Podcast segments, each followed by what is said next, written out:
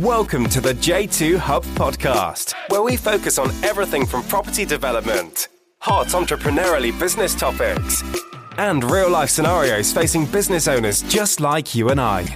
Brought to you by James Sahota, we bring you exciting real life property, business, and entrepreneurially related hot topics, and that little bit more. So, welcome everybody to another episode of the J2 Hub podcast. Um, today, I'm joined by somebody who I've been trying to pin down for a long time, and we seem to have been missing each other for a while now. And then the old lockdown hit in, and it completely threw the schedule out, and it's a bit of a disaster. So, uh, lo and behold, thank you very much, firstly, Ellie Broadhouse, for joining me this morning on the J2 Hub podcast. Hello. Hi, James. welcome, welcome. I'm so glad I managed to uh, uh, pin you down finally and, and get you. you on the podcast. we've we've been kind of going back and forths about trying to get you on here, and um, we just it just hasn't worked. And I'm so glad it has worked now, and uh, we're finally having this conversation. Definitely. So, Ellie, I want to first of all start off and ask you. Um, a little bit about yourself, if you wouldn't mind. I mean, I know who you are. I've I've mm-hmm. seen you a couple of times now, and I've met you at a, uh, a kind of an investor day that Maygreen did, which I'll go into a little bit later on. But yeah. for the people that don't know who you are, do you want to tell people who Ellie Broadhurst is? Yeah, of course. Um, so yeah, I'm a, a, commercial or specialist mortgage broker. Um, we have a small mortgage um, brokerage firm, um, which I work with my aunt with. Um, she's director, Jackie. Um, and we specialise in everything out of the ordinary, really. Um, so I've been doing this now for about five years um, with this area, but previous to that, I've been in finance for a long time. I was a bank manager in a previous life, um, working for High Street Bank. Um, I've been a mortgage advisor for yeah many years on and off. Um, but I love this now. I absolutely love what we do. Um, every single case that we see is different. Every client that we have is different. Um, and yeah, love the diversity of it all. So yeah, that's what we do really. Everything out of the ordinary. And yeah. Kind of okay, Ellie, Ellie, you mentioned you've you've been a bank manager. Um, am I would I be right in saying have you been a a high street kind of mortgage advisor at any point in your career? Yeah, yeah, I have. Yeah, I started off um, in the subprime area of the market pre 2007. Um, and then I moved to Northern Rock um, as a mortgage um, advisor there in June 2007. So everyone can go back that far. You'll realise what happened in September that year. So I was there for the run on the bank and all that sort of stuff. So I saw all, all of that. Um, but yeah, I was a mortgage advisor there for, for a little while. Um, and then we stopped lending for a bit. Um, and then I sort of moved across. So I was assistant manager, and then I was a um, bank manager for Virgin Money for six years after that. So I wasn't doing mortgages myself, but I was looking after other people that did. Wow, I, I know Northern Rock really well because that was actually my first mortgage and it was oh, in 2007. It? so it's really strange you say that because uh, it's a year that sticks in my head. And yeah, and I remember seeing Northern Rock all over the news just yeah because we got our house early 2007 and then oh, towards the end of the year it was just everywhere on the news. Chaos. It was a strange year and then the following year was equally as strange with all the other the other banks so yeah.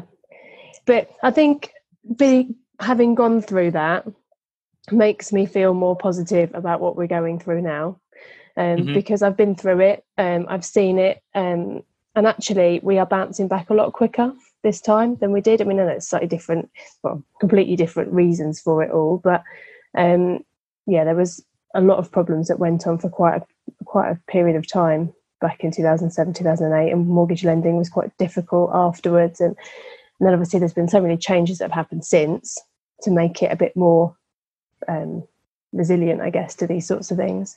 Um, and we're seeing things bounce back a lot quicker mm-hmm. from COVID Bef- than before. So before I ask you the dying question that everybody mm. asked me to ask you, um, can I ask your opinion on what would you say is the difference with somebody using a mortgage advisor on the high street and someone using someone like yourself who's quite specialist? What would they get from someone on the high street and what would they get from someone someone like yourself and, and, and your firm? So it's a completely different approach really. So what we like to do is work with people who are building a portfolio generally so we're working with you to try and get to where you want to achieve in i don't know three five years time. So we're building that portfolio and we're finding solutions for you a bit more long longer term. We've also got access to specialist lenders that you just don't get on the high street. So people like shawbrook and interbay and LendInvest and people like that who look at out of the ordinary properties. They look at out of the ordinary sort of company structures income um, things that as you just don't get on the high streets. It's access to those and understanding really what you're trying to to get to. If you go to a high street broker or high street lender, um, and you're a property investor, and your SA 302s show generally quite a small amount of money because you're writing off debts with refurbs in previous years and all those sorts of things, you're going to come across problems really. They don't understand it. They don't generally understand self employed people a lot of the time. Um, so you can get that from us that you just can't get from other lenders. Um, experience um, in understanding company structures. Um, Jackie, my director, has another company that looks after setting up um, limited companies for foreign investors so she has a wealth of knowledge around yeah limited companies and how to set up companies and how these things work and all those sorts of things which is just amazing it sits really nicely with what we do um, but there's so many things that people want to do in the property investor world which you just can't get away with on the high street like director loans and angel investors and jvs and all those sorts of things so that's what you get really is a specialist who understands what you're trying to achieve Mm-hmm, mm-hmm. And it's it's great that um, uh, that you kind of understand all that as well because you mentioned some terms in there like you know JV, uh, director loans, and people's SA 302s just showing you know low income. Um, are you a property investor yourself? Because you just you, you, seem to be you seem to be speaking all the right terminology uh, here. I'm not. I would love to be. It's on my list of things to do, but yeah, there's been a number of other things that have kind of got in the way. But uh, yeah, it is on my list of things to do. Jackie, my director, is. She's got um, five properties. Okay. Yeah, okay. Would, way, so. Ellie, would you say that your firm offers? Because um, I mean, I use a brokerage myself. Um, mm. Would you say your firm offers quite a hand-holding service for investors yeah. that are quite new? Absolutely, yeah. So we work with sort of brand new investors all the way through to really experienced ones, and and we can help you all the way along. So yeah, there's quite a few clients that come to us that have never bought a property before and never bought an um, investment property before. Maybe they're using bridging for the first time. Maybe they're doing their first refurb, and yeah, we absolutely have a complete hand holding experience for people that need it. So we've I've gone through that so many times. I know you you came to the Maygreen Day and we've been working with with the Maygreen guys as an example, right from their when they're early early properties. Um, so yeah, we can we can help all the way from the beginning, and then obviously if you don't need that, then then you don't you don't need that. But a lot of the time people do, and it gives you a bit of um, what's the word? Um, just sort of knowing that you've got somebody who's sort of looking out for you. I mean, obviously, I'm, I'm not haven't seen the property. I'm not. I don't know it from that sort of point of view, but I can pick out things that people might think, yeah, is that an issue, or or something. Just say go and check it out and and have a look at that in a bit more detail, which is useful. Mm-hmm. I mean, for me personally, I, I always say that I, I feel a broker is um, is probably one of the most powerful people in your team, and they really need to be quite quite clued up on different projects. Absolutely, I mean, yeah. Like like you said, I mean, you've you've got a you've got a, a array of products. You can uh, present a case to a lender in a certain way. You understand yeah. things, absolutely. And this is what I try to tell people when they ask me, James, how important is a broker? And I say, listen, I would say your broker is the second most important person after HMRC, in my yeah. opinion. Yeah, I um, agree. Because it can make a break or a deal. You know, you don't want to end up going to a lender and presenting a case to them, and it's, you know, you're, you're paying valuation fees. You might start legals, and um, you're, you're wasting your time and, and everyone else's time really if, if it's not going to go anywhere with that lender. And I think a lot of people are quite rate conscious, they're quite cost conscious, and possibly not really looking at the, the bigger picture and the prize at the end and and I can explain that. And and as you say presenting it to a lender. So we work with Shawbrook. I'm a big big fan of Shawbrook. And if you see you know some of the blogs that we've written and things um you'll see that. But I love the way that they work and they have a really just a really sensible attitude to what who they're going to lend to and what they're going to lend on. Um, and I've got quite a few cases through with them that aren't don't quite fit their criteria, but the client might have experience in a different area, or you know they've got other factors in you know coming into the equation which aren't necessarily what's on the criteria sheet in front of me but I feel that that brings something to the table which is really valid and really important. And I can sit down and have a conversation with an underwriter and say, look, I think you should look at this case. And and we've got cases through on that basis, you know, not not just with Sure, but with other lenders as well. But you know, that's what you get from somebody like me, where we are a specialist broker. We work with not loads of lenders. You know, we work with lenders that we think offer something that other lenders don't and, and give you those options. And we can build relationships with those lenders. And, and we do have good relationships with them. So I can put forward something which, you know, doesn't necessarily fit, but they will listen and they'll, they'll take that on board. Mm-hmm. So, would you say your service is more than just uh, inputting some bits into a computer and the oh, computer God, says yeah. yes or no? Absolutely, yeah, definitely. I mean, we're speaking to people every day you know we we will we'll push it through you know jackie's a big um, fan of, of keeping momentum going that's something that she really really pushes i think it's really important you need to keep momentum going and as soon as you stop that that's when things all fall apart so if we can make sure that we push things through quickly you know and we'll be the one chasing our clients up you know not the other way around which i think is quite rare in this world you know it's mm-hmm, not mm-hmm. you that's trying to get hold of me it's the other way around yeah, the other way around yeah yeah no that's good to know because um uh, like you said sometimes it's um it might just be a small little tweak that's needed in a mm. case to get it forward and if your broker isn't clever enough to see that because i would imagine I've only ever got a mortgage once from a high street bank, and it was a very painful experience. I tell you, you know, mm. and, and, I feel, you know, with a broker, you guys have this certain ability to twist a few buttons and, and not like you know in, in, an illegal sense or something you've just got a way of putting the data in front of a broker and make yeah. sorry a lender and making them understand hey look uh, james over here needs money for this project yes this shows this and this shows this but we can also show this and we can show this and we can exactly. show this yeah, which reinforces it yeah and it's presenting information I mean, we've had a couple of cases recently where sort of bank statements have shown information that has been read by the lender in a certain way but mm-hmm. it's not how we've let, read it. It was not how the clients read it. But to be able to have a conversation with that underwriter and say, look, this is the situation. It's not, you know, I can understand where you're coming from, but that's not the truth. This is how it is. And for them to be able to listen to us and say, actually, yeah, Ellie, you're right. It, it, yeah, the client has got the funds to service the bridge or, you know, whatever it might be. Mm-hmm. We can get get that through. But it's, it's presenting information in the right way and that you kind of only get one shot at really so you've got to do it the you know the, the, right way you've got to put that time and effort there's no point just you know getting stuff in from a client and just sending it off your desk and shoving it you know onto somebody else's desk you've got to really look at it read it digest it think about it and think about how you're going to present that information so that when somebody else is looking at it they understand what you're trying to tell them from the off yeah, yeah. No, I agree yeah. with you. Uh, Ellie, would you say that when somebody brings a deal to you, you can generally kind of oversee it and say, look, I think this is going to work, or uh, I'm not going to be able to help you here, and I, I don't think you should waste your time? Um, yeah, I mean, it's not up to me whether somebody wants to buy a property, and everyone's got their own um, factors i guess. You know somebody someone might come to me and unless they're making a 20% profit you know by doing a refurb that's not for them. Whereas other people might say do you know what? I'm i'm happy not to make anything on the refurb. It's got a good yield. Over the next five years it's going to make me x amount of money you know going to get this roi and, and i'm happy with that so it depends i mean if you're looking to borrow refurb costs then you need to have some profit in the deal the lender mm. wants to see some profit in the deal. But if you're not bothered about borrowing refurb costs, then you don't necessarily. I mean, I've got plenty of people who are not bothered by that, for example, um, and plenty of people that are.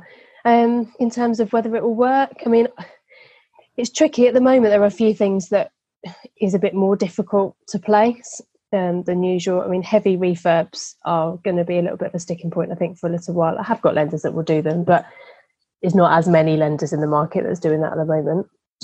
Um, so that's going to be a bit, bit of an issue, I think. Hopefully, I mean, read this morning that um, property prices are bouncing back, that transaction levels are up, um, there's lots of properties coming to the market. So hopefully, it's looking like things are sort of getting back to normal. Um, but I think for heavy refurbs, you've got two things. You've got your your construction part of it. So, are you going to be able to have builders on site? Is there going to be any potential? You know, we've been talking about local lockdowns and things like that, haven't we? So, is there going to be any potential issues with getting the work done? And then you're looking at the the exit as well, aren't you? So, if property prices are going to go down, what's your GDV? Is that going to work in six months' time? So, that's where I think that becomes a bit more difficult. But but yeah, I think on the whole, if somebody brings something to me, I'll know whether it's something that's that's doable or not. Definitely, mm-hmm. Mm-hmm. definitely and I think I think that's where your years of experience comes in, where someone who's a little bit wet behind the ears in a bank mm. might not be able to see that and just take the whole process right the way through. Yeah, definitely. And a lot of stuff that we do is refurb to whatever it might be, HMO, blocks of flats, you know, single lets, whatever it might be. So um, if you're looking at a refurb to convert it into something, that's just not something that you're going to be able to do smoothly and, and well from a high street lender um, because you're going to have to provide tenancy agreements, which you're not going to be able to do. The property might not be in a lettable condition. Even if it is, the rental in its current condition might not be able to support you know, the, the lending that you need. Um, so that's where bridging comes in. I think a lot of people are quite scared of bridging. Mm-hmm. Um, it's not something that they're comfortable with. People think it's a load of cowboy lenders and it's really expensive. And perhaps historically that was the case, but I think things have changed massively in the last couple of years. Um, and we've got some really good solutions out there. And if you're looking at the end goal and where you're trying to get to, bridging is fantastic. You know, you just you work the cost in. If it doesn't work with that cost in, then in my opinion, it's not a great deal. So or you, you don't use it. But if it works, generally it allows you to pull money out, you're doing it the right way, you can move on quickly, um, and you can pull some money back out and move on to your next deal is the ideal situation. Yeah, I mean, I'm a I'm a big fan of bridging. I again, mm. like you said, it go back ten years, and it used to be quite a scary thing. Yeah, oh, you get oh James, you get in a bridge? Are you sure they'll take your house away and all this nonsense? Yeah. And I think now it's just it's just such a doable thing and it's it's yeah, everywhere. It is yeah. And there's loads of lenders that are now doing the bridge and the term exit as well which is brilliant because you're then saving arrangement fees and legals and valuations sometimes and and all the rest of it. So there's some great options out there. No i'm a i'm a big fan of bridging mm. and i've um, i actually funny enough i know um uh, together at the moment together money are not actually yeah. lending and because i was a customer of theirs previously I managed to give them a call, and they are actually uh, they've provisionally said they're going to lend to me on my next project. Oh, brilliant! Thought, yes, but it was again having that relationship. Yeah, it is. Yeah, yeah. Who could get you through the door to an account yeah. manager to ask those questions, and you know, if you'd gone through the helpline or gone to a high street bank or someone on the high street, you're just not going to get that level of service. No, and, you're not. No, no. I mean, together are, are great at building that relationship. There's, they're not they're not my favourite lender. they're not my number one. Um, they have their place, um, and we use them when, when we need to. But yeah, it's, it's about building that relationship, isn't it? And I think as a property investor, it's not always going to work because lenders have got different appetites and different projects are going to work for different lenders, and you might want different things out of it. But if you can start to build a relationship with a lender, that's the way forward because they'll they know that you've got that experience. So where you've got something where it might be slightly outside, or maybe you haven't got quite all the refurbishment money, but you know you've got money coming in from here and there on the way, and all those sorts of things. They sort of take a view on it because they know that you've done it before and you're good to your word. So I think it's good. Mm-hmm. Mm-hmm. Yeah.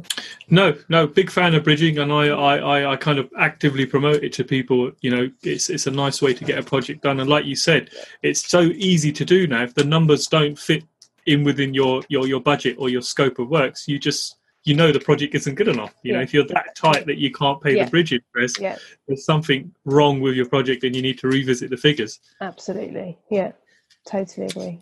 So Ellie, just just for some of the, I get a lot of uh, kind of new guys listening to the podcast and always reaching out and asking questions. So, just for the sake of the guys that are quite new to this, would you mind just giving us a quick like overview of the different types of not I know you can't tell me about all the products, but just stuff like you know a buy to let mortgage, a, um, a, a bridge loan, and some of the other main things that they might come across. Just a quick overview of the different types of products that you you can get when you're doing a project. Okay, so let's start with bridging then, as we've been talking about it. And that's generally how you're going to buy your property. So the reasons that you'd use bridging. So if you want to get something completed quickly, I have done a bridge with together actually in three days.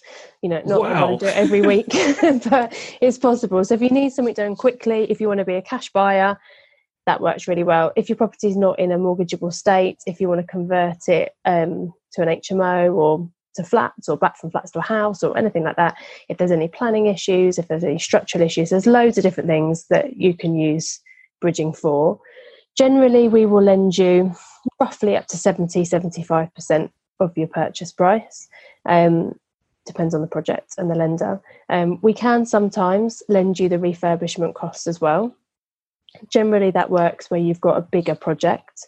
Um, you need to have some profit in the deal. So by the time you've taken out all your finance costs and everything you need to have at the very minimum 10% ideally 20% and make sure you take your finance costs out before you work that out as well.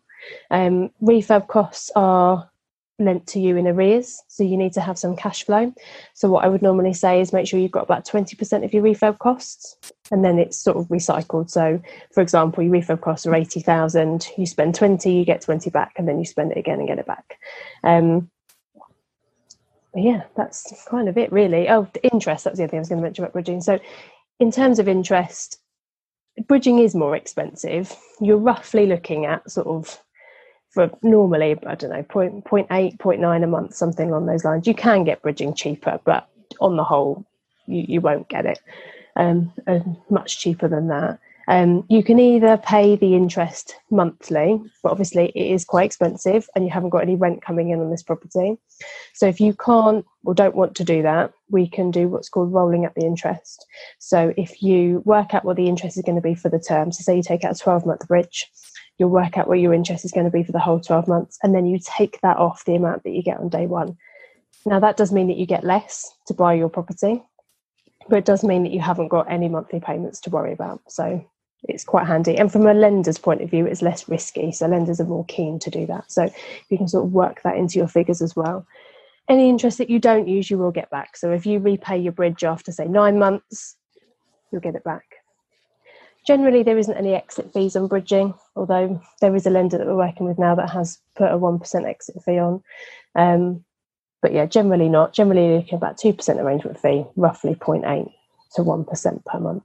So that's where you are with bridging. Buy to let mortgages, um, we can lend up to, I would say 75. There are some lenders that are saying 80, 85%. There's a couple of reasons why I'm not personally keen on going above 75%. The big one, um, well, two, I guess, at the moment. One is there is some uncertainty around the market. Prices may drop. We, we don't know by what extent and like over what period, but to give yourself a bit of a backup, think about your leveraging. Um, and secondly, once you become what's called a portfolio landlord, now you become a portfolio landlord on your fourth property purchase, lenders have to look at your whole portfolio and do a stress test on your whole portfolio in order to work out whether they can lend to you on a new project. And if your portfolio is sitting above 75%, that could cause you some problems. So they're the two reasons why I would say on the whole. Now it's not not a blanket approach. If you've got some properties that are really low leverage, perhaps you've got some in the southeast where you've got a low yield and you can't borrow anymore and then you're sitting at, I don't know, 50, 60% on them, then you might want to take out a higher mortgage on something else to and you know on average you're you're less than 75 so it's not not a, um, a blanket no and they are available but just think about those things. Um, in terms of how lenders work out how much they can lend to you some lenders have a minimum income some lenders don't. A lot of the specialist market don't have a, a minimum income although just be aware that their interest rates are going to be slightly higher. Um, and they will work out how much they can lend to you based on the rental income. So your rental has to be 125% of your mortgage payment if you're on a five year fixed rate. If you're not, then it's a sort of an artificially high rate. If you work out as sort of working out whether it works, assume your interest rate is going to be five and a half percent, and then make sure your rental is 125% of that figure that makes sense. Mm-hmm. and that's your sort of worst case scenario. And that works for HMOs as well. So we do HMO mortgages. Um, we do loads and loads of HMO mortgages. That's one of my favourite things to do. I love a refurb to HMO. Um, and it, it, works the same way. You're HMO needs to be licensed, so that's why we use a lot of bridging for for these properties because you're moving from bridge um, to HMO mortgage afterwards. Um, it means you can get it to a licensable standard. You can do your refurb, you can put your en-suites in, and, and, and the rest of it, and then we can move it to to mortgage once you've finished all those works. We do, as I've mentioned previously, we do work with lenders that will do both, which is fantastic. It's it's a breath of fresh air. Shawbrook are my favourite lender for this. Um, I make no secrets of it. So they they do a really good job. They will do the bridge, and then once you finish the works, there's no minimum term, no six month rule. As soon as you finish the works, you move on to a, a mortgage with them. We do a new valuation, which I think is really useful because it means that you can get that uplift. Whereas there are lenders that will give you a figure on day one. So they'll say, yes, you're going to do this amount of works, and we think it's going to be worth X amount once you finish them. Now, that valuer hasn't seen the finished article, probably going to be erring on the side of caution because they don't know the finish, they don't know the standard that you're going to, you know, use. Um, so you're not going to get the highest valuation. Whereas if you have a new one done afterwards, in my experience, you do get a higher figure majority of the time obviously no guarantees, but it's, it's nice to have another go. Um, but then you don't pay in another arrangement fee. Um, pay very little legal, so it's a smooth, quick process. We can move it over in sort of two to three weeks. Um, just wait for evaluation, really up to date documents, and then we move it across. Um, trying to think what else I can mention. Is anything else? we do we do commercial mortgages. I think they are a bit more tricky at the moment. Obviously, um, that's one area I think of the market that's been hit more heavily than others. Mm-hmm. Um, I think trading businesses are going to be a big one. It's going to be potential potentially an issue for for some time. Um, but we, we we do look at them, but yes, kind of case by case basis at the moment. Mm-hmm. Um, so it's difficult to say really what we can do. Generally, I would say sort of sixty-five to seventy percent, but yeah, we will look at commercial properties as well. No, that's uh, that's really informative. I've uh, yeah. I've picked up I've picked up some points there myself. Actually, you know, um, I always wondered why. Um, well, I knew that they stress test you on your portfolio because I've had mm. it hmm. before, but it makes a lot of sense now that um, you want to be sitting below seventy five percent and yeah. not leveraging yourself too much. Because yeah, you're right. Times like this, this is where people are really going to find out. You know, if they're over leveraged or if, if they're if they're running at the yeah. right kind of percentage. Um, yeah and it is tricky i think because lenders i mean this only came out as a new pra change that came out oh, i don't know a year or two ago. Um, i can't think exactly but not that long ago. And then since all that's come out there's been some new technology that's come out on the back of it. So there's a company called etech that will stress test your portfolio for you. And they use things like um, house price and sort of online tools to stress to check the value of the properties that you've got on your portfolio so, sort of two things that lenders can do really. They you, they can ask you to provide a portfolio schedule and take your word for it, or they can go away and check those figures. And increasingly, lenders are going away and checking those figures. So, if you're then relying on data, you can't just manipulate your figures to make sure mm, that you're under mm-hmm. 75%. So, and these things are notoriously cautious, aren't they? If you're looking at, you know, desktop valuations and things like that, um, you're relying on comparable data. And if that data is not there, then it can lower the, the value. So you have got to be careful. I think, I think, I mean, everyone's got to be careful. It's, it's all well and good saying, you know, pull all your money back out of deals and use it for the next one and all those sorts of things. But in life, we don't borrow everything that we can, do we? You know, we no, save up for things and mm. we balance our cash flow. I think cash flow is really, really important. But also making sure that you've got a really um, solid portfolio you know and, and, as you as you grow your portfolio you need to you know look after it because you know you, you don't know what's going to happen. I think a lot of people coming into the market now have seen well, give or take 10 11 years of, of growth haven't they? You know it's not been massive growth but it has been a slow and steady growth. But i think if you go back historically you know we live in a in a boom bust economy, don't we? That's that's what happens, and various things trigger this, the boom and the bust. Um, and house prices tend to follow that curve. So we have got to be careful. And what you don't want to end up doing is then being in a position where you are unable to buy property because of your portfolio. Mhm. and take advantages. Like now, for example, you know, um, there's a lot of people that are going out there and, and trying to take advantage of the situation at the moment, which is which is brilliant, and we need that to keep the economy going. But if you've got a portfolio sitting in the background that's stopping you lending and borrowing, then that's going to cause a problem. Yeah, no, It's like future proofing, isn't it? no, I, t- I totally agree with you, especially Mm. where you said there's been some there's been some major stress testing as well. I mean, I, I felt it through COVID because I had uh, two remortgages going through with foundation Mhm. home loans, and you know, suddenly, as soon as the lockdown happened, all these weird forms started arriving, Yeah. asking Yeah. asking me questions. You know, asking me to sign this. Are you aware of this? Are you aware of that? And it's like, whoa, you guys are really trying to cover your own arse Well, yeah, they're just pushing it lend. back to you. Yeah, I mean, from their point of view, lenders are always looking at the worst case scenario, and their worst case scenario is they're sitting in court trying to repossess your house. That's that's worst case scenario.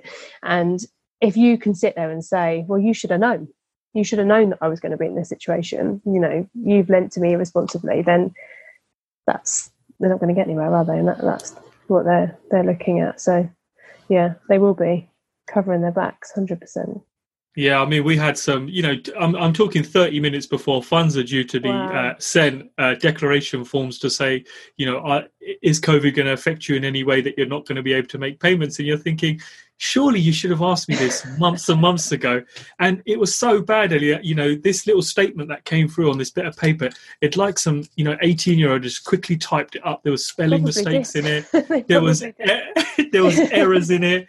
And I'm reading it and I'm thinking, wow, they are they're really kind of under a little Yeah, bit of pressure here they just are. to make sure Yeah. they're covering themselves. But it was mad times because things were literally changing day by day, and I think things have, have calmed down now, definitely, and people are trying to come up with sort of more longer term strategies, I guess. But um, yeah, things are changing. When we had we had one case that was due to complete, oh, first couple of weeks of lockdown, and a client had um, a new baby, and the, the lender's asking the client to go and get their personal guarantee witnessed. And the client's saying I, I don't want to leave my property you know i don't i don't want to leave the house. I don't want to take my baby with me. I don't want to come into contact with someone which we, we're not really supposed to be um, to get this witnessed. And so the lender off the back of that has, has changed the way that they do a personal guarantee. They've changed it to, to a contract which then doesn't need witnessing off the back of that. And off the back of um, yeah covid. So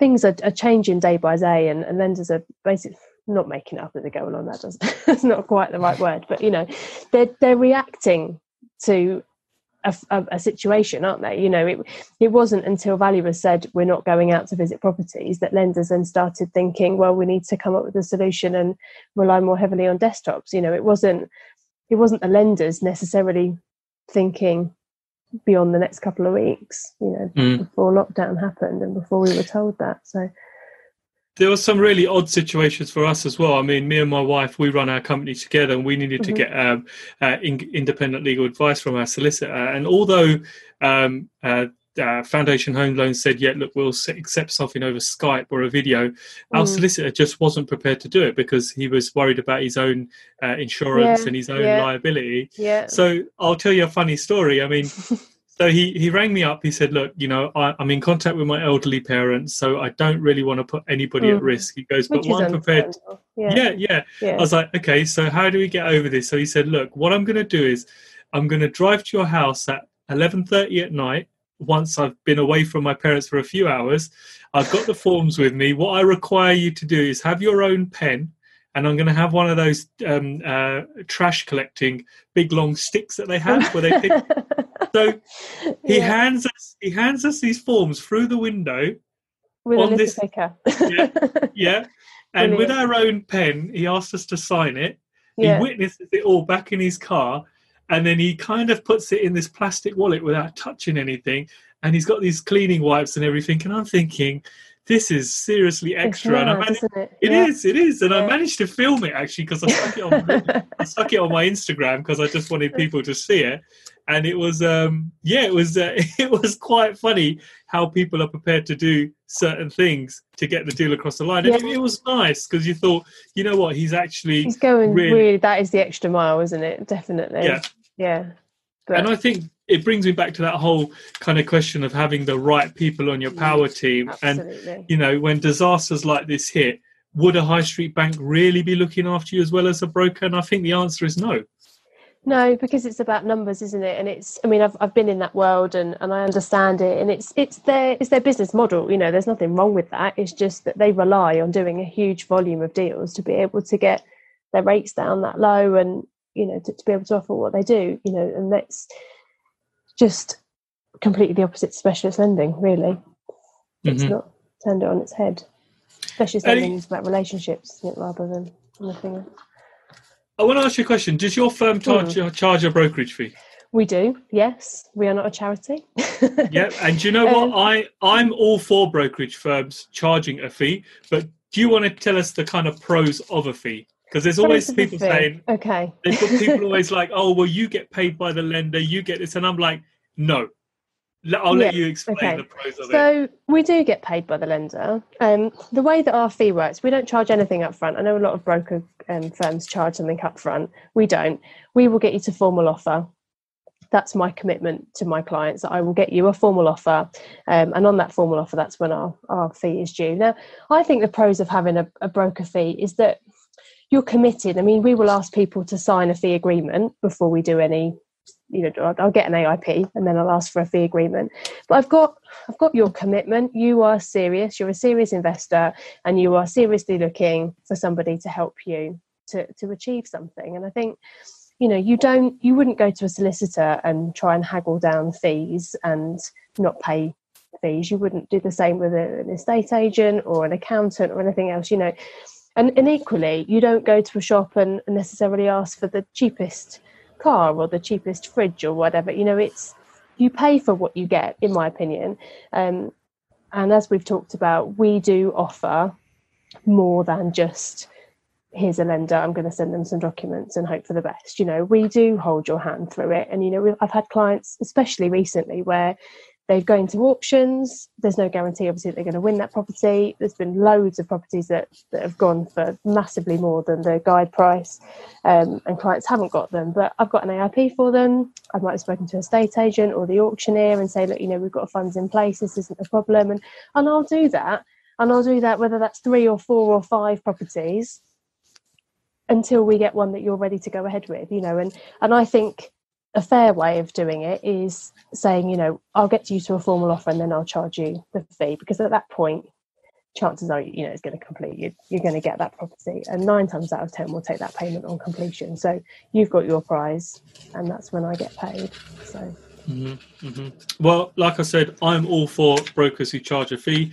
Um, and it really frustrates me when people say, oh, well, you know, they get paid by the lender. And I was like, yeah, well, yes, they do. And some would look at that as a processing fee that you're actually, the lender's paying you a processing fee to put all the paperwork through and exactly all that. what it is. Yeah, that is exactly what it is. I mean, the majority of the lenders that we work with don't go direct. You know, you could, client couldn't go to, to Shawbrook as an example and, and deal with them directly.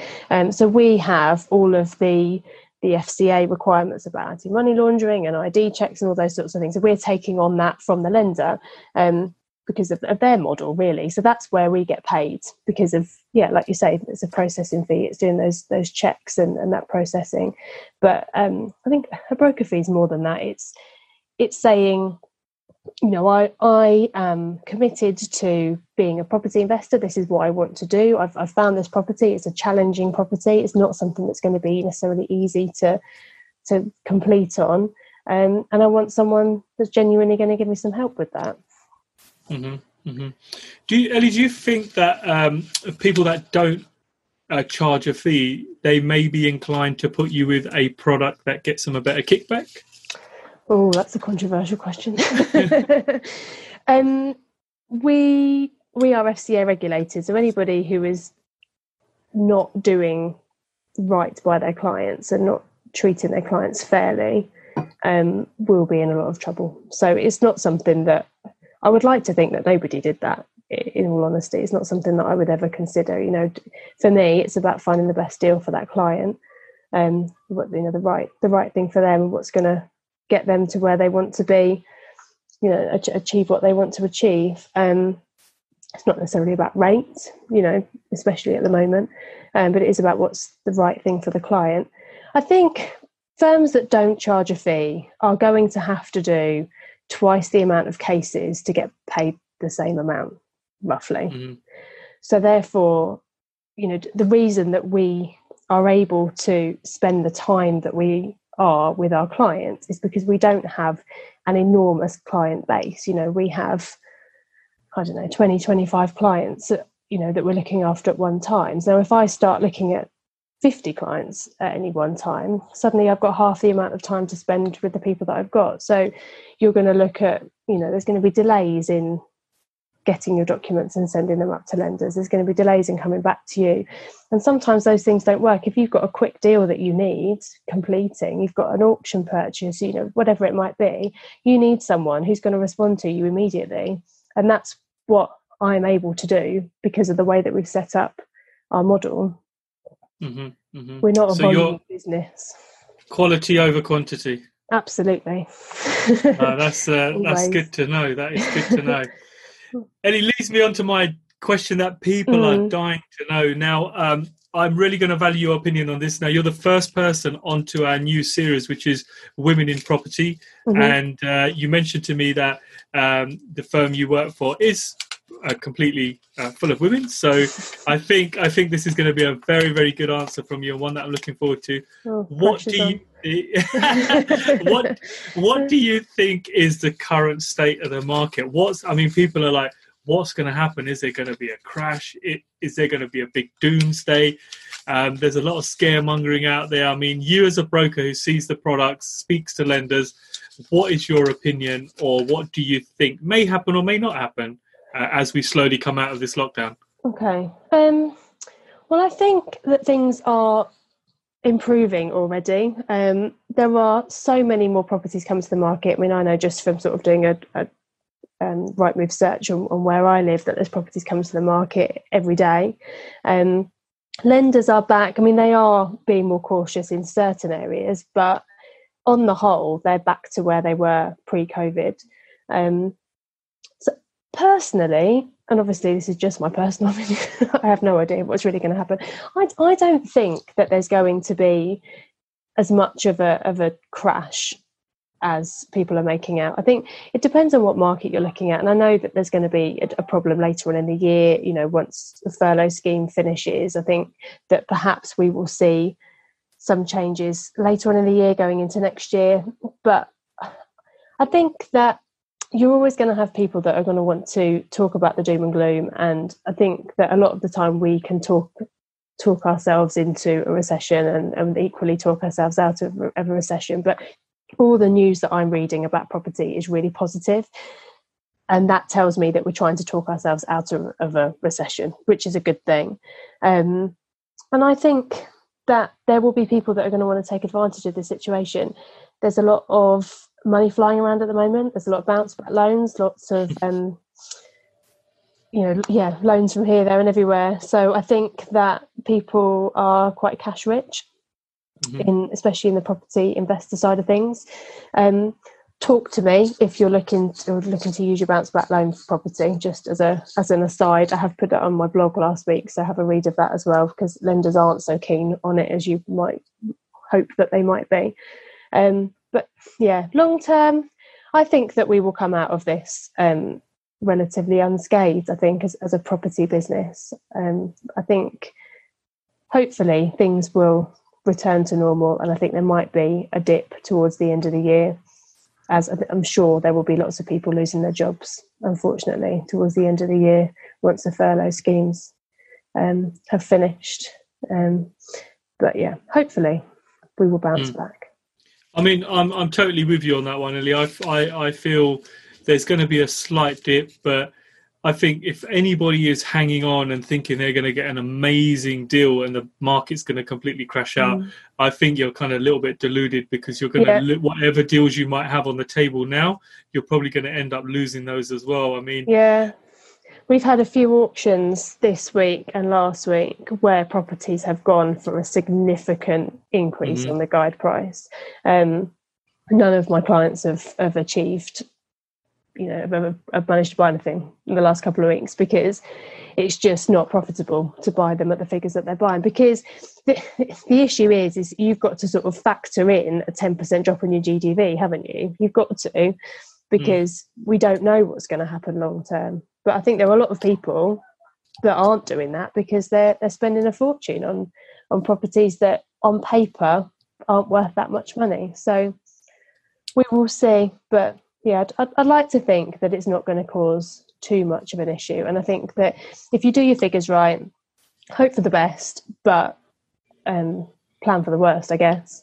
Um, mm-hmm. Just make sure you're careful with your figures. Um, don't get too caught up on eBay auctioning, as I call it, where you get so sucked into buying something that you end up buying something which isn't a good deal because you're just so fixated on winning that prize at any cost. And, you know, you see it I've sold crazy things on eBay for crazy prices. yeah, yeah. Um, you know, because people just get into a bidding war, don't they? And I think sometimes that happens at auctions. I think where there is limited stock, people think well, this might be my only chance to do this, and actually lose sight of the prize. But I think things will calm down. You know, give it a couple of weeks. We've literally been out of lockdown, semi out of lockdown for what two weeks now. Mm-hmm. Um, so I think things will start to calm down. But transaction I, levels are looking good. And I think that's the main thing it's emotional bidding, isn't it? People get mm. carried away at auction houses, and you kind of tell them, "Look, you, you know, you got to bid with your head. Don't start bidding emotionally." I've seen it myself. You know, you'll have a couple of blokes in the room, and it's like, "Well, your my pockets are deeper than yours. Yeah, I'm bidding yeah, yeah. more than you." Absolutely. And you think to yourself, "You guys have just let a wholesale property go for way over retail prices. Yeah, are you you both idiots? You know, what's going on here?" What's going to happen is they're going to pay their 10% and then they're going to try and get a bridge on it and the valuation's just not going to come in and then and then what do you do you either walk away or you're then topping it up with your own cash and then where's where's your gdv you know where's your gdv at it's, mm, it's mm. not going to work so yeah you, you need to stay it's got to be um, a business transaction, hasn't it? And I think houses, people sometimes do get emotionally involved in houses, and I get that. You know, a lot of, especially new investors, the only experience they've got of property is their own property and of course you're going to get emotionally attached to your own property. I think people have take that and, and apply it to investment properties as well but it, it is a business transaction. The numbers have got to stack up but that's it. You know there's mm. no point spending loads of money on a beautiful marble kitchen worktop when you're going to put students in a property. You know it's it, it, you're not going to gain that value back. I think there's some people that you know work out their, their figures for their GDV and think, well, I spent X amount of the purchase, I spent Y amount on the refurb, X plus Y equals this, and that's what I think it's going to be worth. And you think, well, not necessarily. Ideally, yes, if you spent it in the right places, but not necessarily. So it's yeah, it's got to be business transaction. The numbers have got to stack. No, I, I totally agree with you. Ellie, something you said earlier on about um, people get fixated with no money in deals and wanting to mm. pull all their money out.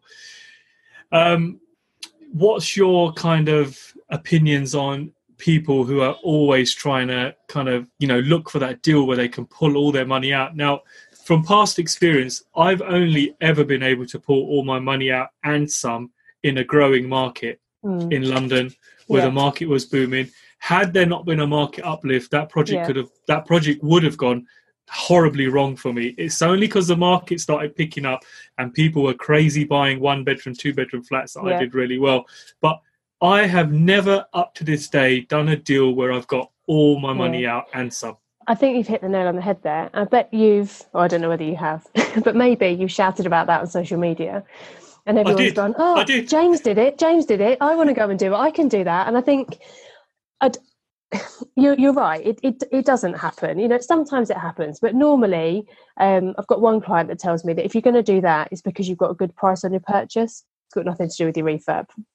Mm-hmm. Or you could look at it the other way around that you've, you know, favourable market conditions, as as you say. So your GDVs come up, possibly would have gone up anyway, whether you'd spent that money or not. So but yeah, I, I, think people will shout about the the best of the best, and we hear about Insta lifestyles, don't we? And I think it applies to property as well. That people mm-hmm. will tell you about the best thing that they did, and I get that. You know, people want investors to come on board. They're trying to sell a brand. I, I totally get that, but it doesn't always happen. And I think you've got to be realistic because what you can end up doing is that you're looking for this thing that doesn't exist.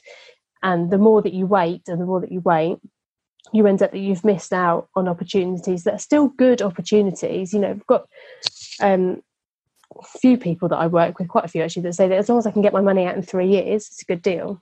Yeah, I think that's that's a realistic way of approaching things. It is it is a good deal, and it depends on what you're looking for. I mean, if you're looking for yield and income, and and you know to replace your income and leave your job, then that's the most important thing, isn't it? Your yield is the most important thing, your cash flow, not necessarily pulling all your money out. But then equally, I do get that people have only got a finite amount of money, and the less you get out, the less you've got for your next project. So it's a difficult balance, but I do think that you've got to be realistic and you've got to think, I've got to get it done to a point because if you haven't got any properties, getting on that property ladder, starting paying your mortgage, starting collecting that rent getting your experience is so important that if you're then looking for this magic deal, you're never going to get there. You've got to think, where do I want to be in five years? And maybe on that list is having a no money, no money left deal. Maybe that's on your on your bucket list if you like, but that's not going to be your first deal. It's probably not even going to be a fifth deal, but it might be a seventh, eighth.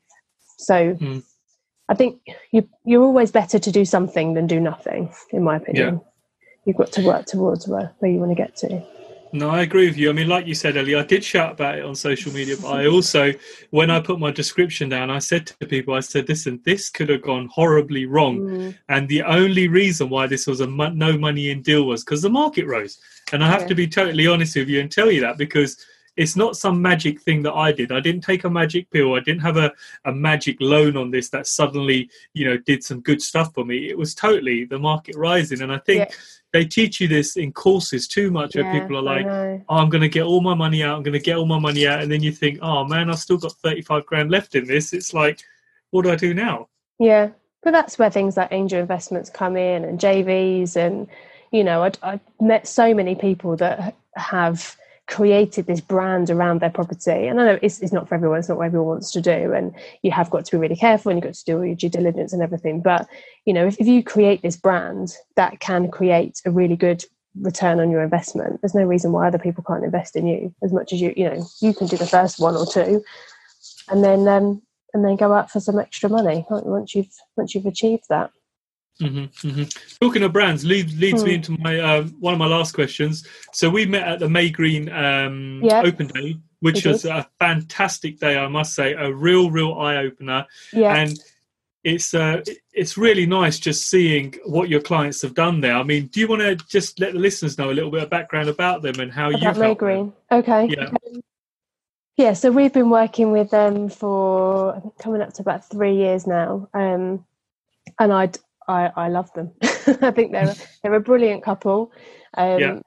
I love their branding, um, and I absolutely love what what they've done with the business, and they've just taken it to a, another level um, through the branding and the brand of their of their properties, um, and the way that they have created. You know, you you see abroad people in the property world, I suppose, maybe not everyone, but you see one of their properties and you immediately know that it's a Maygreen property, um, and I think that's that's fantastic. They they have got high aspirations, um, but they work hard, um, and and they're achieving that. So it goes to show what you can do with hard work, um, and and a good power team. You know, they've got a good team of people around them.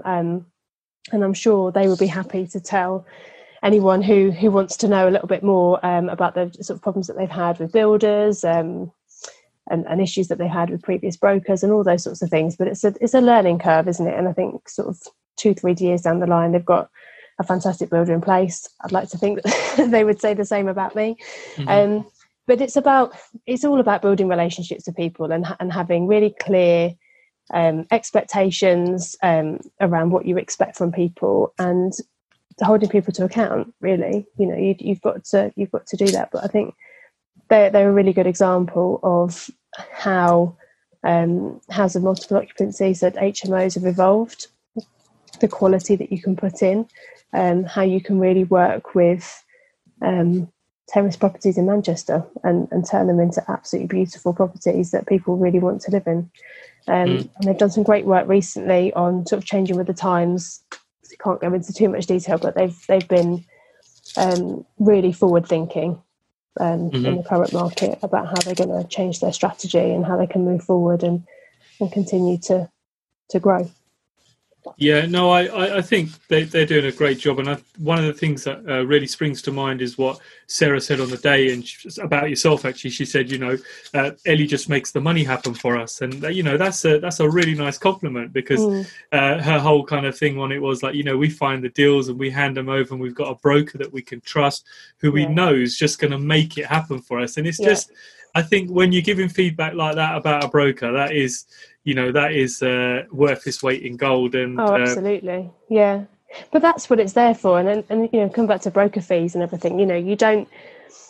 I I used to work for John Lewis many many years ago. I'm a massive John Lewis fan, and I think people go into John Lewis because they don't they don't want the lowest cost item, do they? They want to be able to go in mm. there. They want to have a good chat with somebody who knows what they're talking about, who's going to suggest something that they get, and then they're going to buy that, take it home, and it will work and it will be everything that they wanted. And if anything goes wrong, they're able to call them up and they get a new one. You know, that's what you want. That's in my eyes, that's what what what we are. I want to be the you know somebody who's able to give a really really good customer service and when things go wrong because they do go wrong they do go wrong but i will confront that head on and deal with it and find a solution you know i'm not someone who's going to shy away from bad news um, whether it's you know a valuation that's not not happened or it's problem with legals or lenders made a decision that we're not happy with you know whatever it might be we don't shy away from that. We we challenge it where we need to and we move on to the you know and find a solution. And and that's what you need. And i think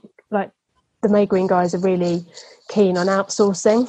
And i think outsourcing is a brilliant thing as long as you've got people working for you that are really good. Because if they're not then that's where it, it all goes wrong doesn't it and i know that they've got vas that they work with and you know they've now found a builder that work with pretty much full time so you know you are building relationships with people and you've got clear expectations around how they work and and that's when hopefully it all goes well yeah, no, mm. totally. And and mm. one other thing that sticks out uh, about Rob as well is he said that you know most of these deals they don't have all their money out. You know they have a no. considerable amount left yeah, in, they and yeah. they have a strategy over one, two, three years when they know when the payback yeah. period is. Yeah. And you know this is coming from you know one of the best guys in the industry saying mm. that that they leave money in a deal. So I think if people are blinded by you're going to get all your money out. I think you need to go and read another book because it just Absolutely. doesn't work like that no more. Yeah, but you see it and you, you read it so many times, and you know we we work with um,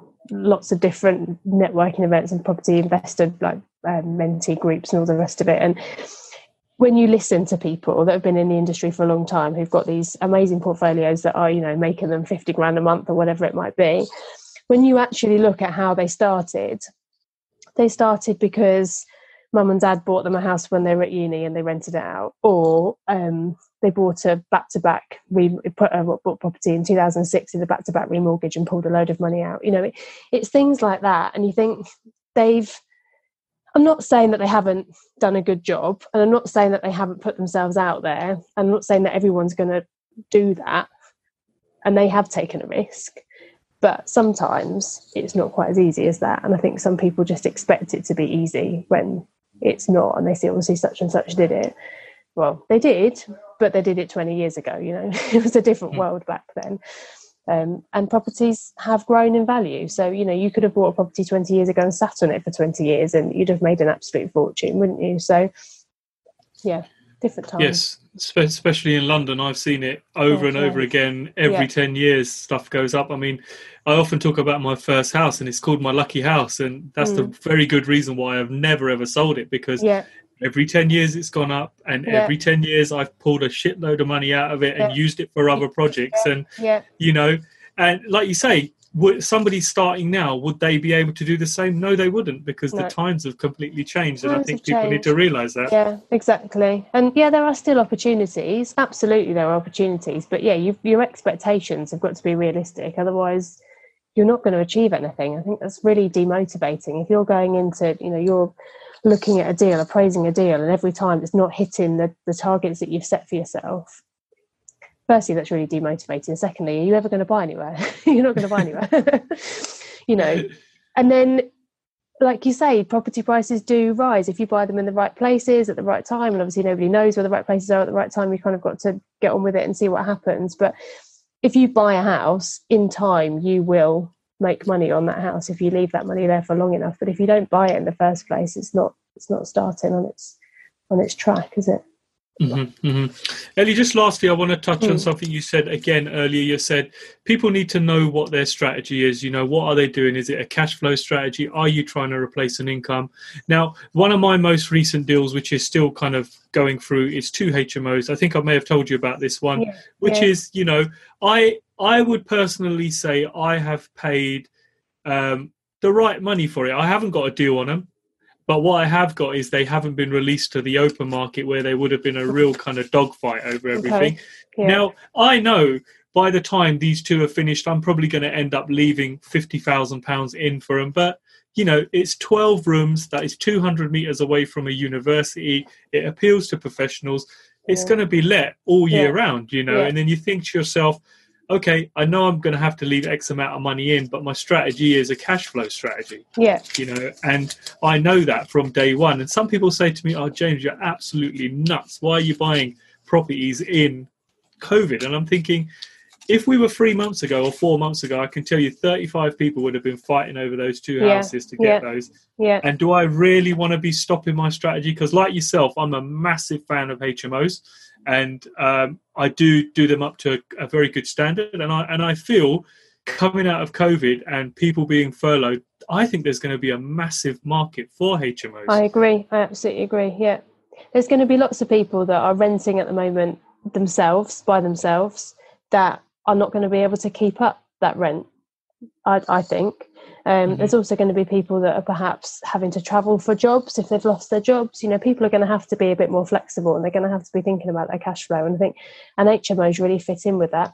And I also think that, you know, do you as a single person want to live by yourself all the time and you might be working from home for example you know and, and you you can benefit from being an hmo you've got some social you know interaction with other people you've got a much bigger amount of space for the for the price haven't you you've got a bedroom and a lovely communal space um generally a lovely big kitchen so there are loads of pros of, of hmos and yeah i agree i think covid's going to imp- increase the demand absolutely the only thing possibly is is students um, from a short term point of view. We don't know what's going to happen with with university students in September, do we? So I don't know what's going to happen this year. Um, Yeah, I mean, think I've- I've- thinking about. i've kind of wrote off the students till 2021 Mhm. anyway so Mm, uh, plus we've missed the intake so i kind of think absolutely, yeah, yeah, Uh, we miss we miss the intake on a couple of our other ones as well, but you know there's a there's a lot of construction going on in the northeast where you've got yeah, you know professional engineers over from Spain working on some big projects. So yeah. they were very very easily let, and we actually let one three weeks into COVID, fully let, and it's been the best one with no delays on payments or anything. So Yeah, like yourself, I'm a massive fan on them. yeah. Um, Ellie, that brings me to the end. It's been absolutely, it's been really, really nice finally talking to you. And you know yeah, what? you. I've I've uh, I've picked up so much knowledge myself, and um, I, I I think you've really kind of hit the nail on the head where you've talked about some of the projects, and really I think one of the biggest things you've said is people need to realize what they're doing this for. Don't just be copying somebody else Mm. Yeah. just because somebody's doing Yeah. this and someone's doing that Absolutely. um, work out your own strategy and work out what you want to do. Um, and I kind of, you know, that leads me on to the last bit is where can people find you? You know, I'm going to put your links in uh, Yeah. in the show notes and everything. But if somebody wants to reach out to you and think, you know what, I absolutely love that podcast. I got some real value from it. I want to work with this lady. Where do I find her? How do I get hold of her? Best thing is just give me a call. Mobile number's on the website. It's on um, Instagram.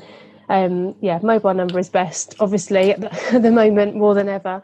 Um, but I'm always around for a chat, and I'm happy to to just have a chat. And you can pick my brains, um, and we can chat through your deals, and yeah, yeah, see how we how we go from there. No pressure. And and Yeah. lastly, guys, I think you know if this is the woman that's supporting people like Maygreen, and you know Mm. I know everybody's a massive fan of Rob and Sarah and what they do, and you know you guys have got an opportunity to work with someone as great as this. Why wouldn't you reach out to her? You know, Exactly, exactly. James. and and she's the first person on my Women in Property Uh. series. And you know, the whole point of the Women in Property series is to demonstrate that there are some really powerful women out there in spaces that people often think it's only for men. You think about Absolutely. mortgages, you think, Yeah, oh, it's going to be a man. You it's going to be a man. You do. Yeah. And I think people are going to get a big shock moving forward to see that some of the people I got coming up in the Women on Property series, you men out there, you are going to be kind of taken back when you think, when you see some of the projects these ladies are involved in and they're not telling the world about. And uh, for me, it was a big shock as well. I was like, whoa, you're like, you don't post anything on social.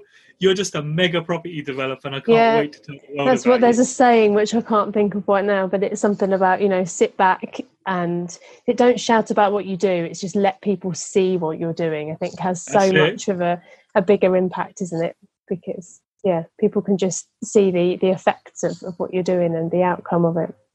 Yeah, Yeah. no, absolutely. Ellie, once again, Yeah. thank you so much for joining me, and I'm so glad we did this because uh, I think you've just you've just given so much value away, and I've Oh, uh, I've learned a hell of a lot myself. Well, I've really enjoyed it. Thank you for your time, James. No worries at all, and hopefully we'll speak soon. Yeah, see you later. Thank you. Bye. Thanks for tuning in to the J2 Hub podcast with James Sahota. If you like the podcast, feel free to subscribe so you never miss another podcast from James. And if you got value from this podcast, do take the time to leave us a review on iTunes or wherever else you consume your podcast content from. And remember, you're never too late to become something you truly want to become.